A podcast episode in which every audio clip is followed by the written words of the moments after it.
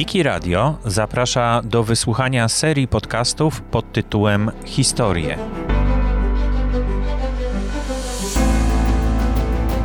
Prawdziwe zdarzenia opowiedziane przez tych, którzy je przeżyli.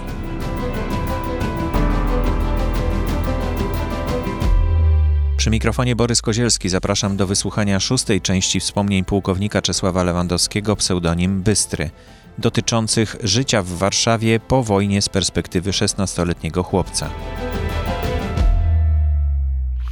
To siadłem sobie na zderzaku. Przywiązałem się sznurkami do tych występów i tak przez dwa czy trzy dni jechałem do Warszawy. I tak przyjechałem do Warszawy. Zacząłem szukać kontaktu z, z kimkolwiek znajomy, licząc, że może gdzieś kogoś spotkam. No, dowlokłem się na ten Marymont, tam gdzie mieszkałem, na zgliszczach tego wszystkiego. Tam parę kartek różnych zacząłem je przeglądać, czytać i znalazłem, że na jednej kartce była informacja, że rodzina e, Wasilewskich, a więc rodzina mojego kolegi, który był zresztą ze mną w konspiracji, przeżyła i zamieszkuje na Bielanach, tam na ulicy chyba Szregera, o ile ja pamiętam, pod określonym numerem i gdzie. No więc poszedłem na te Bielany i rzeczywiście znalazłem ich. Przyjęli mnie bardzo, bardzo tak serdecznie. Mogłem się umyć, nawet mnie poczęstowano trochę jedzeniem, prawda? No i zacząłem się dopytywać, co, gdzie, gdzie kogo można spotkać. Okazało się, że w międzyczasie, w międzyczasie w Warszawie pojawiła się matka, której nie było od 1943 roku, bo zanikła. Ja nie wiem, czy ja o tym mówiłem chyba, nie? No, to jest jeszcze jedna cegiełka w tym wszystkim. No, yy, dowiedziała się, że ja nie żyję. Bo rzeczywiście po tym zejściu tam, w tym, w tym przepuście, gdzie nas tam zmasakrowali, później jak po wojnie tam powyciągali to wszystko, była wspólna mogiła, no ktoś musiał poinformować, kto był w tym patrolu. No i była wspólna taka mogiła tymczasowa do ekshumacji późniejszej były nazwiska tych, którzy polegli i tam są pochowani, moje nazwisko tam było. No i matka się z tym zapoznała, wiedziała, że ja już nie żyję. No i gdzieś pojechała. Zacząłem się zastanawiać, co, gdzie i jak, gdzie można by było ją znaleźć. Dlaczego się zastanawiać, bo cała moja rodzina, więc matka, ojciec, utrzymywali ze swoimi, nie powiedzmy, bliskimi czy mniej bliskimi, bardzo luźny kontakt. Tam ci wszyscy gdzieś w okolicach Ciechanowa mieszkali, a oni mieszkali tu w Warszawie. No ale sobie uzmysłowiłem, że matka dość często opowiadała o swojej siostrze. To chyba była najstarsza w rodzinie, też to taka rodzina dość mm, powiedzmy liczna była. I że ta siostra wyszła za mąż za jakiegoś tam bogatego gospodarza i y, y, mieszka i, i to gospodarstwo się znajduje w miejscowości Konopki coś niedaleko y, Ciechanowa, czy niedaleko Muławy, coś takiego. No zacząłem mm, szukać, co to jest. Okazało się, że Konopki to jest taka stacja mm, przejściowa pomiędzy Ciechanowem a Mławą. Postanowiłem pojechać tam, licząc, że to łatwo znajdę ją. Y, wsiadłem w ten pociąg, rzecz jasna, na gapę. Pojechałem, wysiadłem w tych konopkach, pusto, głucho. Nie wiem, gdzie się ruszyć. No, pytam na spotkanych ludzi, czy nie ma tu kogoś z Warszawy, czy o czym oni wiedzą. Nikt nic nie wie. Nie wiem, jak ta siostra się nazywała. No bo skąd?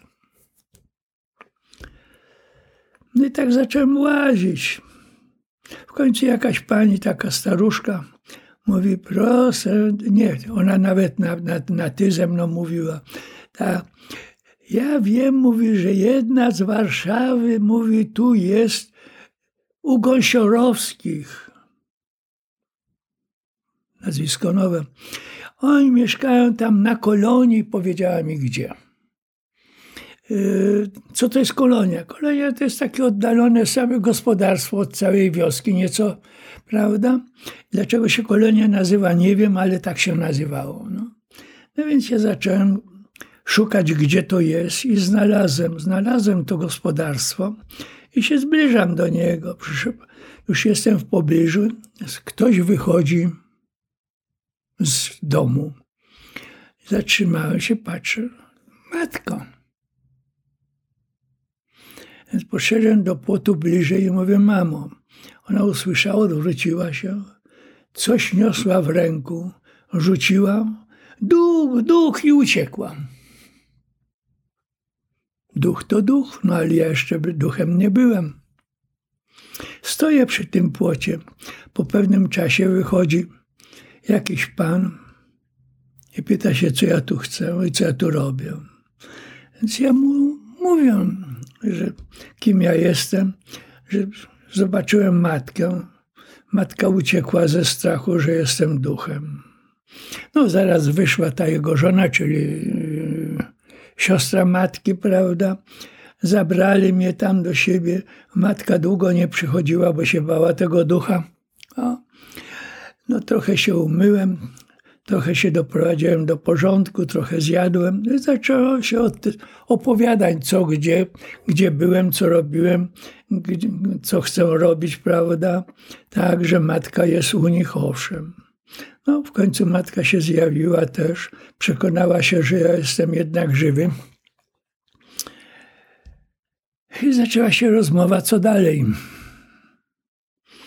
No, okazało się, że ten, jak go nazywałem, wujek, wcale nie był taki litościwy, bo już chyba następnego czy po dwóch dniach powiedział mi, że mam iść paść krowy, bo darmo jeść nie będę.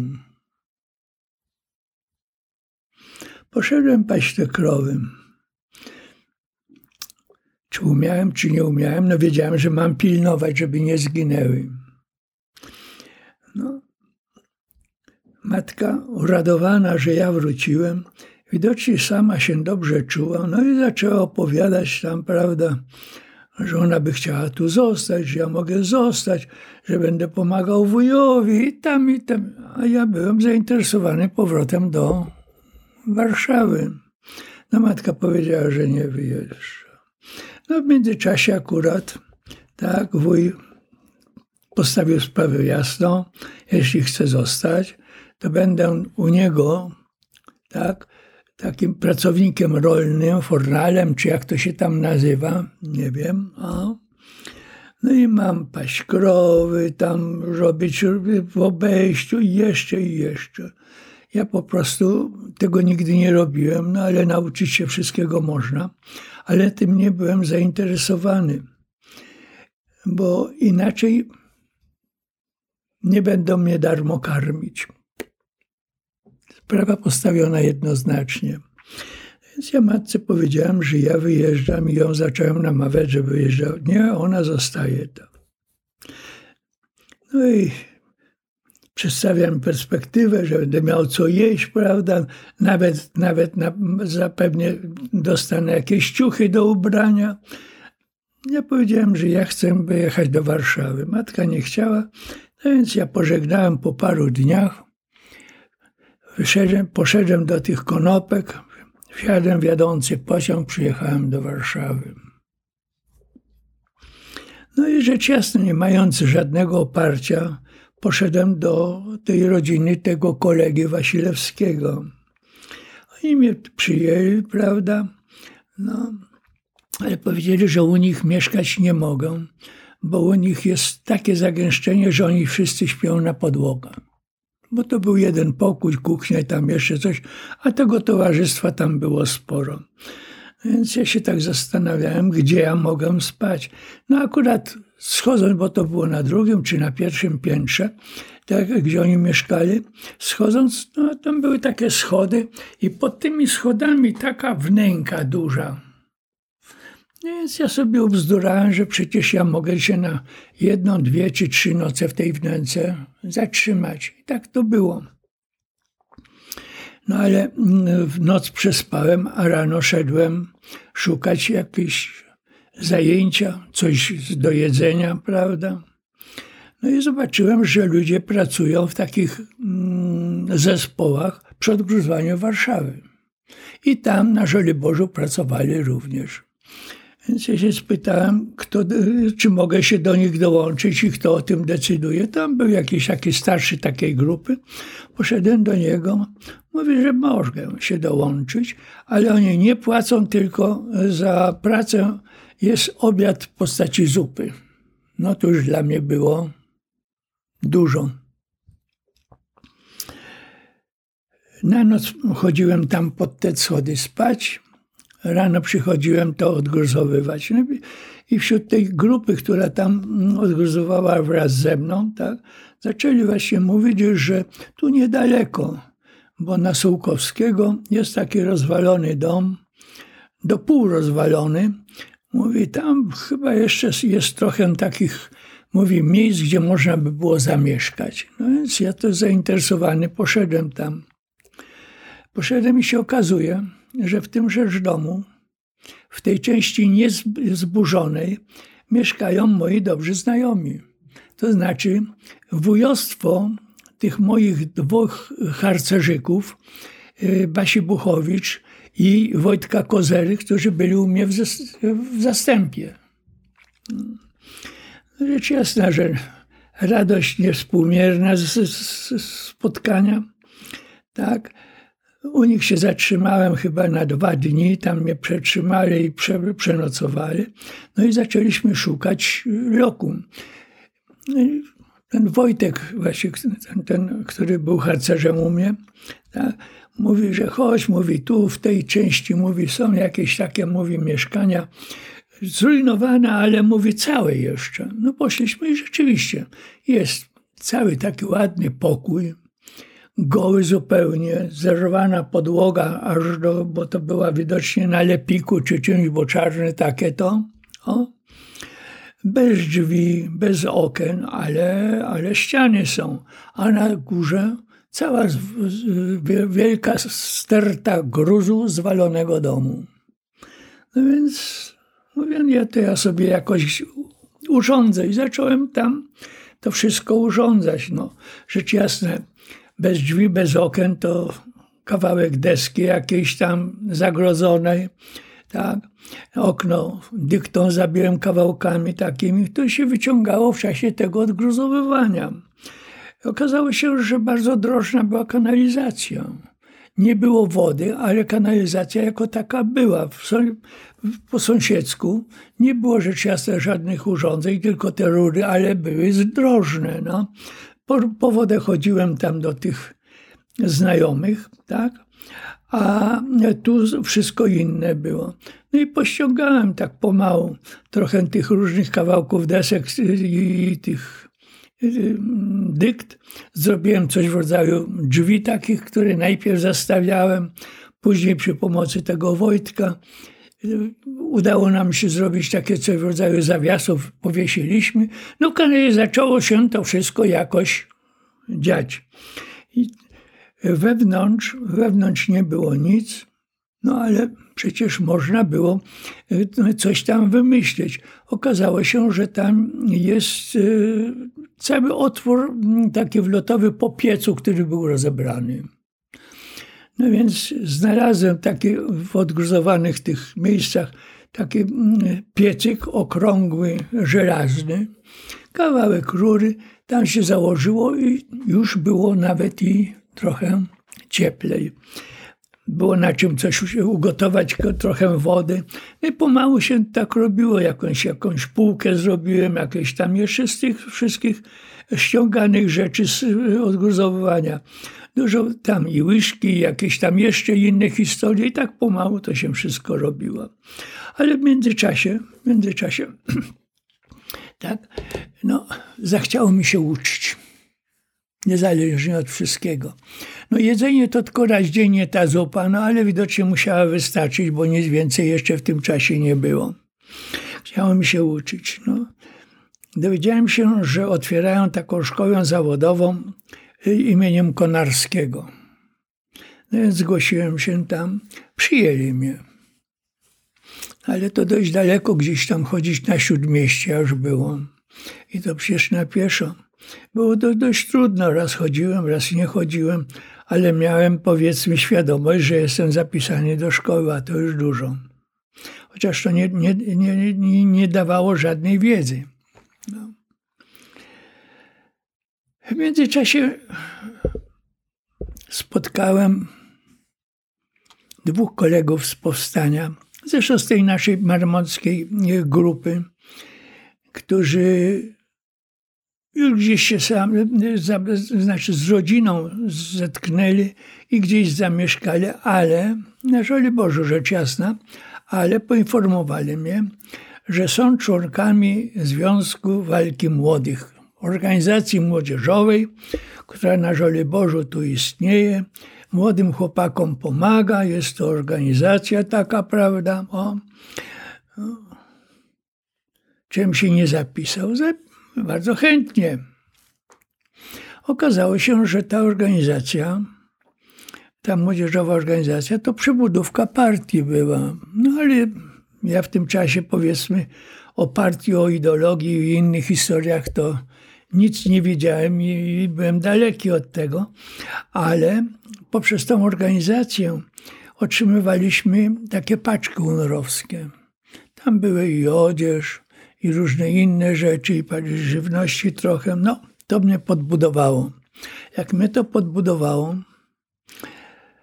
no to zacząłem myśleć, jak tu sobie w międzyczasie całe to, to, to, tę swoją budowlę urządzałem, urządzałem kawałkiem szkła, gdzieś okno zrobiłem i tam jeszcze, jeszcze. Także to już było podobne do tego, że można było mieszkać.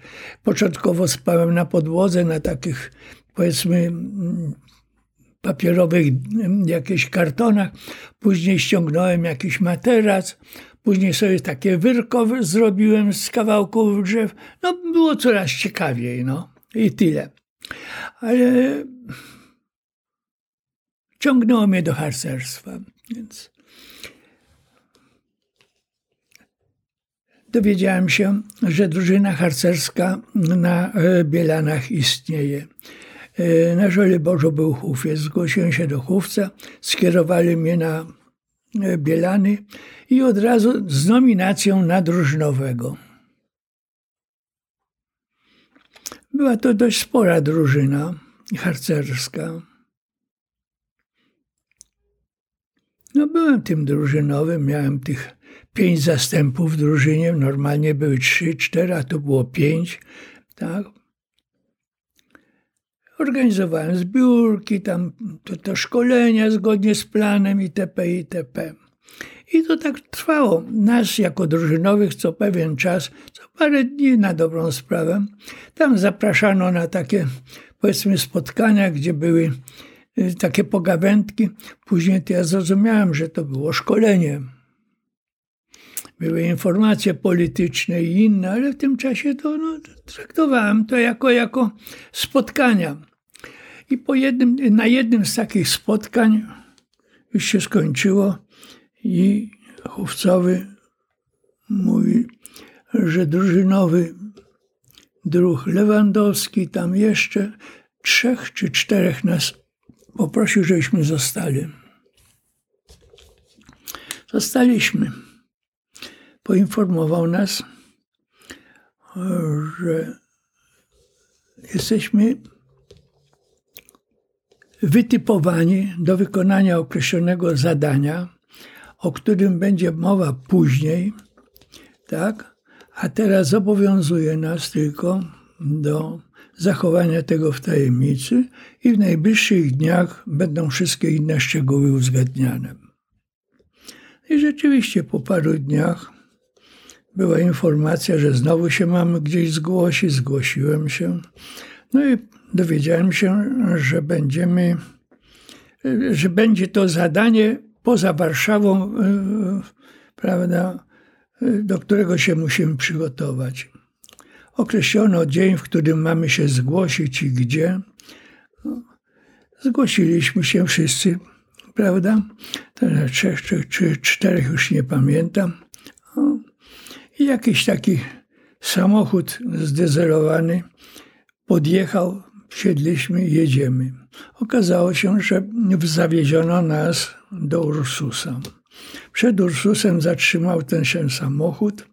My wysiedliśmy. No i ten, który kierował tą grupą, nie wiem, czy on był z Chówca, czy on był z innych, sądzę, że z innych struktur, prawda? Wyjmuje steczki, pistolety, każdemu wręcza i informuje, że wykonujemy zadanie bojowe. Mamy opanować kasę oszczędnościową w Ursusie i zabrać wszystko, co tam jest. Na pytanie, jeśli będzie opór, to mamy być bezwzględni. Ja zrozumiałem, że mam kogoś zastrzelić. No. Idziemy. Ale ja po drodze mówię, że ja nie chcę w tym uczestniczyć. To jest rozkaz. Rozkaz to rozkaz. Idę. Ale przy sposobności rzuciłem ten pistolet i w nogi uciekłem. Co się tam działo później, to nie wiem. Wiem, że uciekłem, wróciłem do Warszawy i to prawie na piechotę. Tak, dość daleko według mnie. I zacząłem robić to, co robiłem dotychczas. Po pewnym czasie, to chyba było tak miesiąc, może ciut więcej, spotyka mnie jeden z kolegów i mówi: Czesław, mówi, nad, był, nad tobą był sąd polowy. Nie wie za co.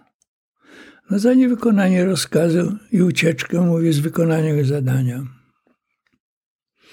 Mówi, o ile wiem, mówi, to jest czapa. To już nie jest wesoło. Jak ja się o tym dowiedziałem, to zacząłem się oglądać, czy za mną ktoś nie idzie. To już, już ten instynkt jeszcze z okresu okupacji zaczął narastać. No i w międzyczasie ktoś mi podpowiedział, słuchaj, pryskaj do wojska. Więc zgłosiłem się do wojska na ulicę e, e, ratuszową. Tak. Tu WKO było. No, skłamałem, ile mam lat, bo akurat żadnego dokumentu nie miałem. O rok sobie więcej dołożyłem. No I skierowano mnie do Cytadeli, do trzeciego pułku berlińskiego.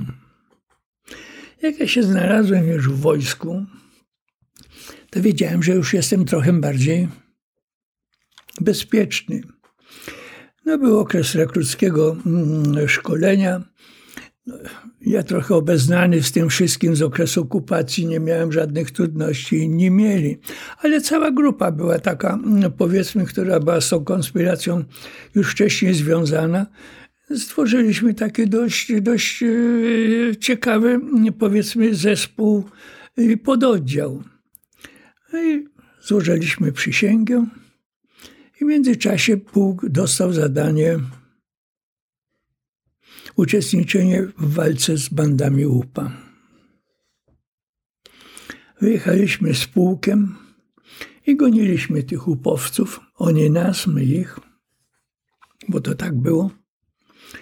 Ale dość szybko pułk został wycofany i wrócił na miejsce.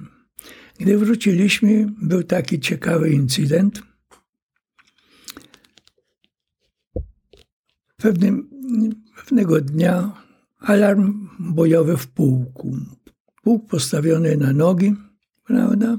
Co się okazuje? Okazuje się, że mm, z Niemiec wracały transporty wojsk radzieckich. I na dworcu gdańskim zatrzymali się. No i jakaś tam podpita grupa takich Mongołów zaczęła napastować kobiety, a tych, którzy co ich bronili, mocno potłukli. A że to był cały ten eszelon wojskowy, więc mogło być bardzo różnie, bo to wszystko frontowcy. No wyprowadzono nasz chyba dwa bataliony z pułku wzdłuż, powiedzmy, obstawiliśmy wzdłuż torów, tak, z w ręku. No, incydent został zażegnany. Komendant, powiedzmy, przeprosił tego eszelonu jednego, bo to okazało się, że dwa nawet były, prawda, za incydenty. Pociągi odjechały, my wróciliśmy do Cytadeli. No i pojawiło się hasło. Nie ma Artura, lecz chęć szczera zrobi z ciebie oficera. No to ja się zgłosiłem.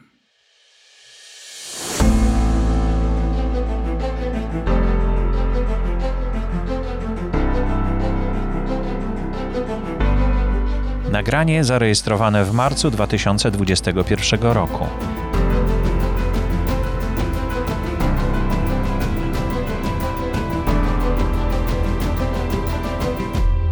To był odcinek podcastu Wiki Radia serii Historie wspomnienia pułkownika Czesława Lewandowskiego. Pozostałe odcinki dostępne są w podcaście Historie w czytnikach podcastów i w Wikimedia Commons w kategorii Podcasty dla Wikipedii.